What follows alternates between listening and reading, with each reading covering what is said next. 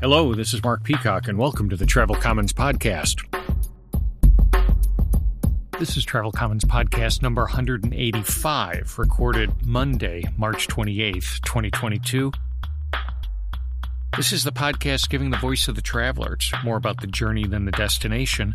One topic on this edition of the Travel Commons Podcast Notes on Louisville. So, coming to you from the Travel Commons studios in Chicago, Illinois, a couple of weeks after hanging out in Brooklyn for what, I don't know, maybe I ought to call a longer weekend, Thursday to Tuesday, rather than a long weekend, which, you know, when I was growing up was three days, Friday to Sunday. But I don't know, now with telecommuting, it feels like it's gone to, I don't know, three and a half, four days, Thursday noon to Sunday. Well, anyhow, I always I've always stayed in Manhattan on my trips to New York, so I decided to change it up this time. Rather than run the usual play cycling through corporate codes on hotel websites to find something reasonable in Midtown Manhattan, Instead, we posted up at an Airbnb in the Cobble Hill neighborhood in Brooklyn. And so instead of threading through crowds on Madison Avenue to find a quick bite, we wandered down the much emptier sidewalks, maybe Dodge and I work from home dad following his daughter on a bike, and ended up walking into a local butcher shop, G. Esposito and Sons, to get a couple of sandwiches, which then turned into, I don't know, like a 10 minute conversation with the owner. Not sure if it was G himself or one of the Esposito sons about his wife's favorite sandwich, how he screwed up his Ash Wednesday fast right at breakfast, and then, you know, having him point to the sausage in the meat case that his wife was making for dinner that night. Definitely a change from my usual midtown lunch experiences. And that's kind of what I wanted to get with this stay the chance to dig into Brooklyn a bit by staying there, walk in the neighborhoods, trying places like Esposito's and then Caputo's Bakery just down the block on Court Street, where we grabbed bread and pastries. Places you probably wouldn't journey to, but places you'd absolutely duck into if you were walking by. I mean, I used to do this when I was traveling every week to places like San Francisco or New Orleans. I wouldn't stay in the same place every week. Instead, I'd move around. Say in San Francisco, I'd stay on Nob Hill one week, maybe Soma the next week, and then maybe down the 101 in San Mateo for a change of scenery uh, and restaurants. I, I wouldn't come out of it an expert in the city, but I'd come away with a lot more experiences, more of a feel for the city than if I'd stayed in the same place for six to eight weeks straight. And that's what we got out of this weekend a, a, little better feel of Brooklyn. And part of that feel I picked up pretty quick. Cash is still king in Brooklyn, at least in Cobble Hill. These old school Italian places, cash only, though they do make space in the back of the shop for an ATM, just in case you find yourself a little short.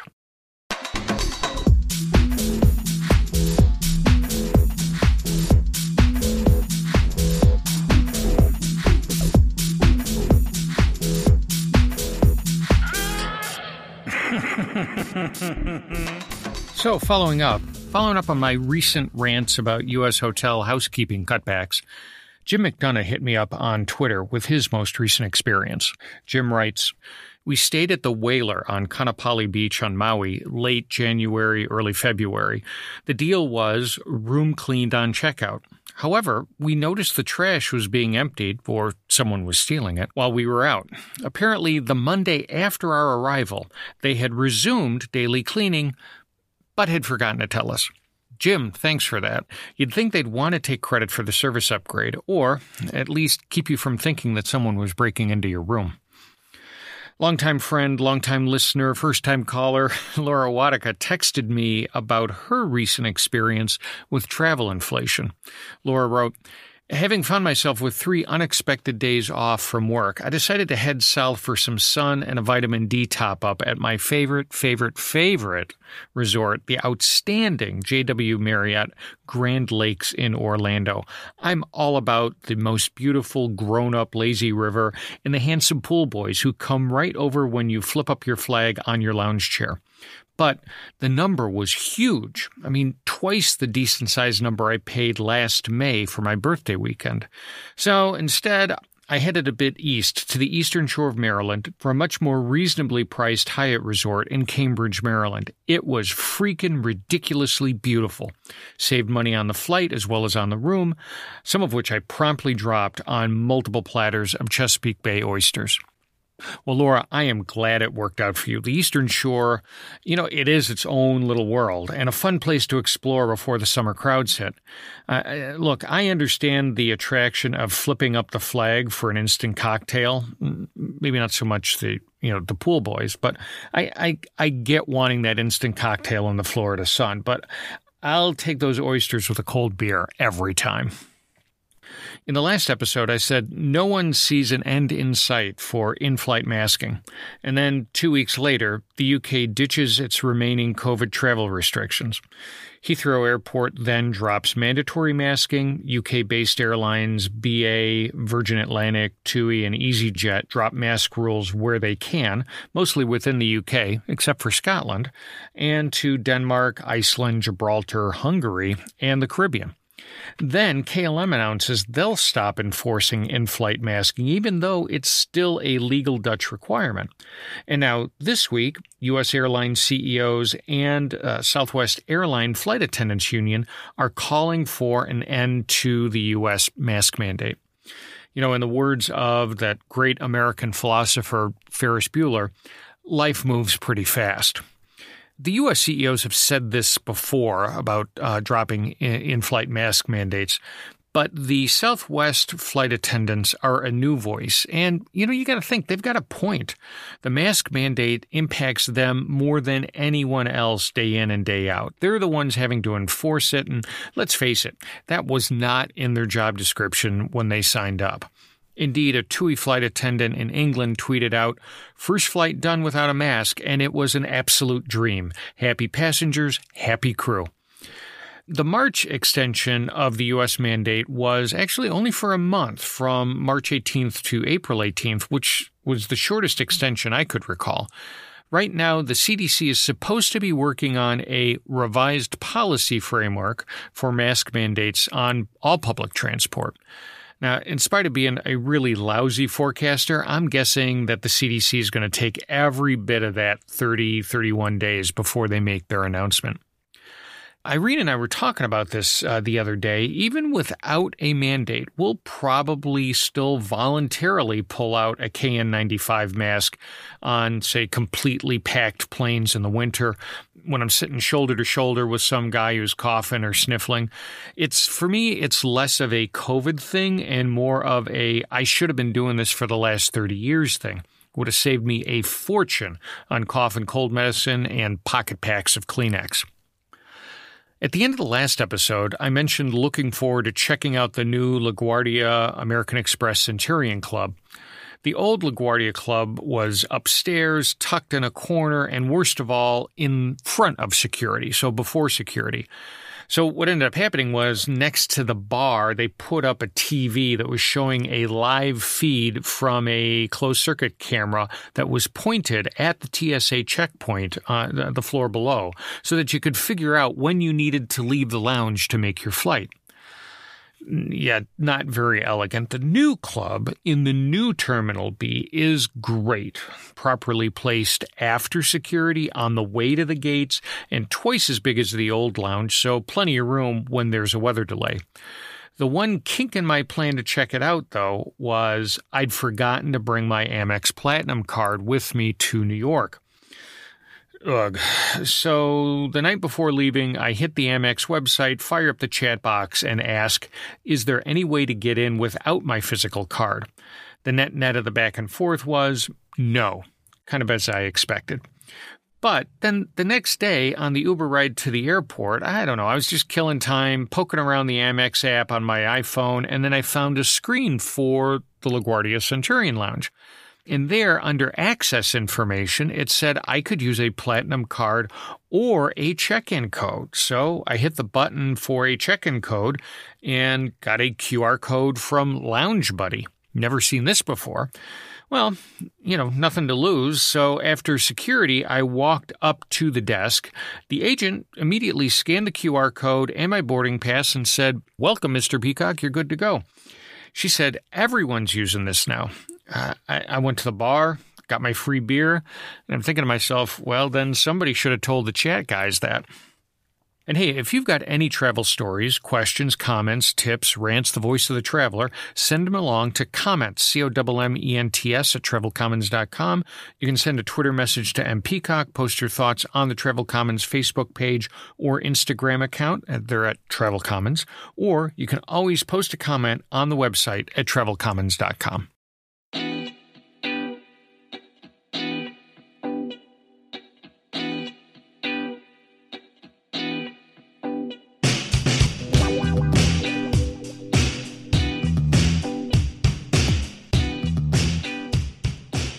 So, the only topic on today's Travel Commons podcast is Notes on Louisville. You know, sticking my head into the open hatch of a fermentation vessel during the Angel's Envy distillery tour was probably my peak Louisville moment. Looking down at the bubbling mash, and then inhaling, enjoying those nice yeasty notes for just a second or two until the hot CO2 coming off those bubbles burnt my nostrils. I'm not a big bourbon guy, more of a scotch guy, but it was a great tour. I like these kind of tours, ones where you you see people making things. It was a Friday afternoon and the place was running at full tilt. The mash tuns and the fermenters were full. The distilling column was burbling away. A couple of guys were emptying aged bourbon out of barrels, giving that room a really nice smell too. And the bottling line was running at I don't know, a surprisingly non hectic pace. The uh, filled bottles proceeding along the conveyor at, I don't know, kind of a stately pace, past a couple of inspectors and then to the boxing crew. And there were only seven of us on the tour, so we all got front row views. The tasting at the end of the tour was also well done, a 15 to 20 minute guided tasting session rather than the usual, here's your complimentary shot I get at Scottish distilleries. I mentioned in my last episode, I have a small bit of history with Louisville.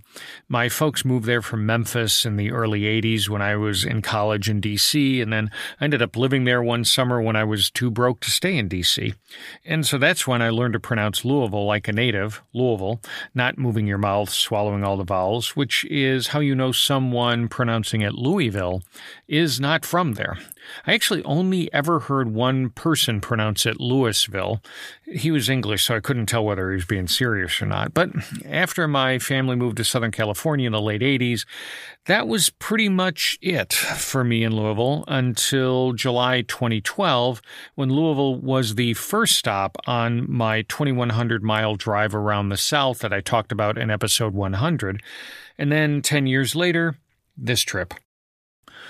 Back in 2012, after six hours on I 65, I took the first exit I could after crossing the Ohio River and parked myself at the corner of the Garage Bar, a repurposed gas station in Nulu, New Louisville, the hip neighborhood developing east of downtown, running a few blocks down East Market Street.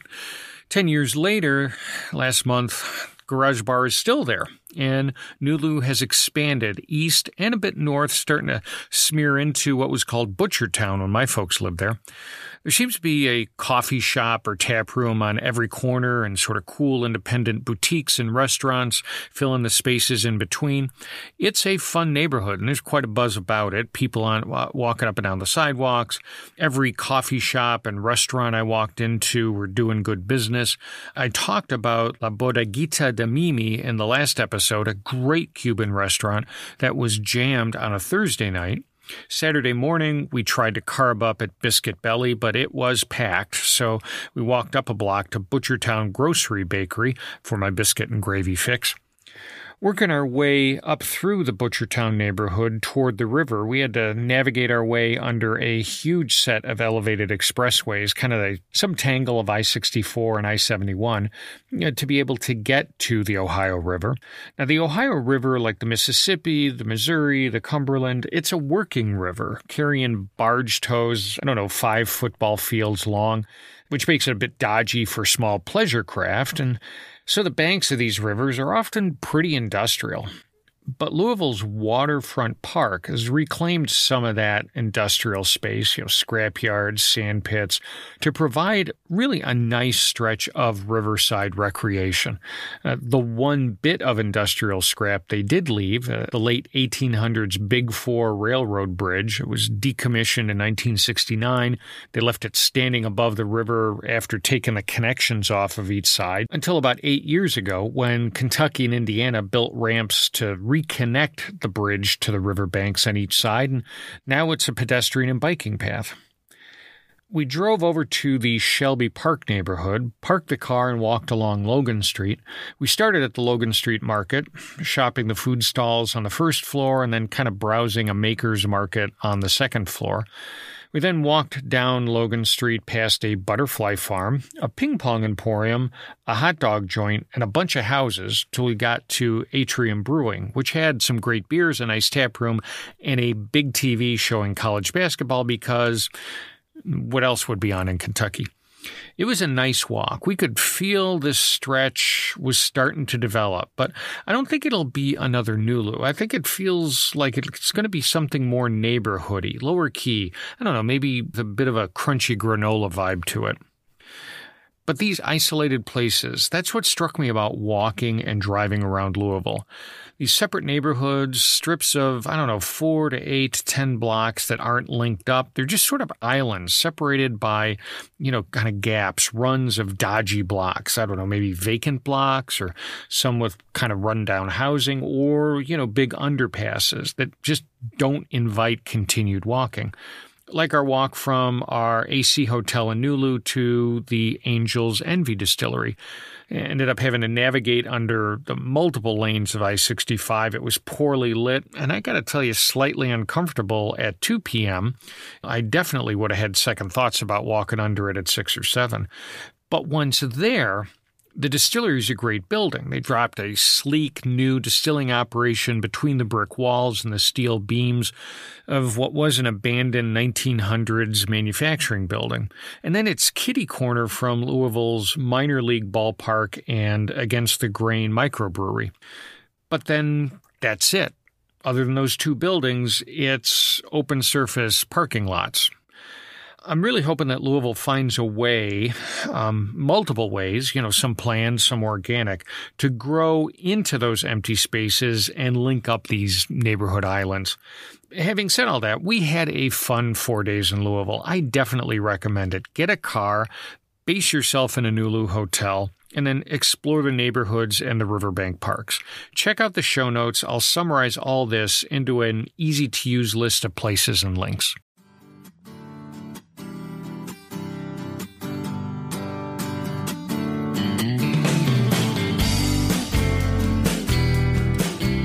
Okay, that's it. That's the end of Travel Commons podcast number 185.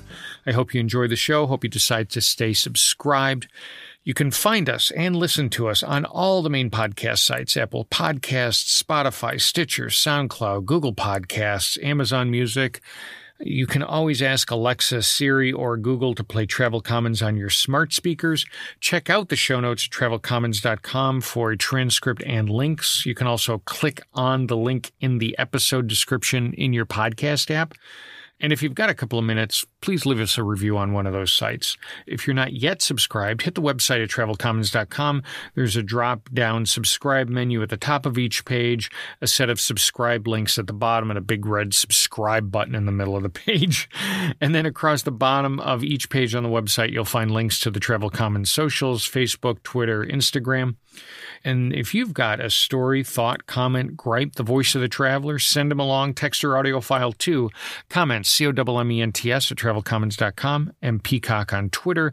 Write them on the Travel Commons page on Facebook or Instagram, or post them on the website at travelcommons.com. Thanks to everyone who has taken the time to send in emails, tweets, post comments on the website. I really do appreciate it. And until the next time, travel safe. Thanks for stopping by the Travel Commons. Bye now.